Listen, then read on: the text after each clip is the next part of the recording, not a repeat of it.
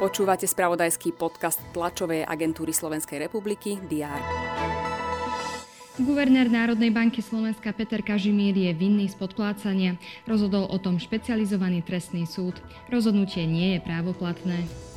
Hokejisti zvolená postúpili do finále play-off typos Extraligy. Zvíťazili v sérii semifinálových zápasov nad Spišskou Novou Sou. O titul sa pobijú s Košicami. Federálni agenti zadržali podozrivého v prípade úniku citlivých dokumentov amerických tajných služieb. To sú niektoré z noviniek, ktoré priniesol včerajšok. Všetky dôležité aktuality bude pokrývať TSR aj v piatok 14. apríla. Vítajte pri prehľade očakávaných udalostí. Prezidentka Zuzana Čaputová príjme zástupcov mimovládnych organizácií a občianskeho sektora, ktorí sa na ňu obrátili v súvislosti s klimatickým zákonom. Enviro Resort ho predstavil začiatkom roka. Návrh počíta s podávaním klimatických žalôb na štát či so vznikom Rady pre klímu, ktorá by mala kontrolovať rezorty v plnení klimatických plánov. Netradične v piatok zasadá vláda, na programe má vyše 20 materiálov. Je medzi nimi napríklad návrh o financovaní RTVS, ktorého vyplýva, že v roku 2024 by mal mať telerozhlas garantovanú výšku príjmu 180 miliónov eur.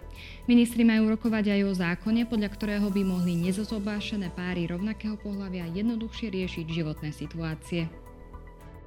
Na špecializovanom trestnom súde v Pezinku bude pokračovať hlavné pojednávanie v prípade obžalovaného ex-príslušníka Národnej kriminálnej agentúry Jána K.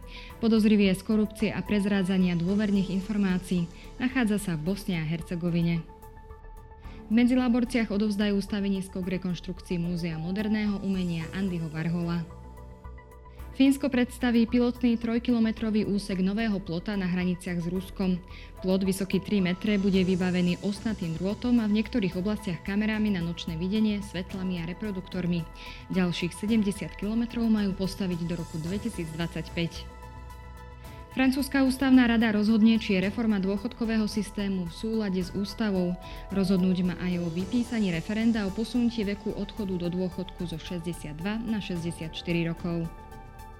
Šéf zahraničnej politiky Európskej únie Josef Borrell je na návšteve Číny. Na návšteve tu pokračuje aj nemecká ministerka zahraničných vecí Annalena Berboková. Slovenskí hokejisti štartujú záverečnú prípravu na svetový šampionát, ktorý bude v máji v Tampere a Rige. Popoludní ich čaká zápas proti Švajčiarsku na súperovej pôde vo Vispe.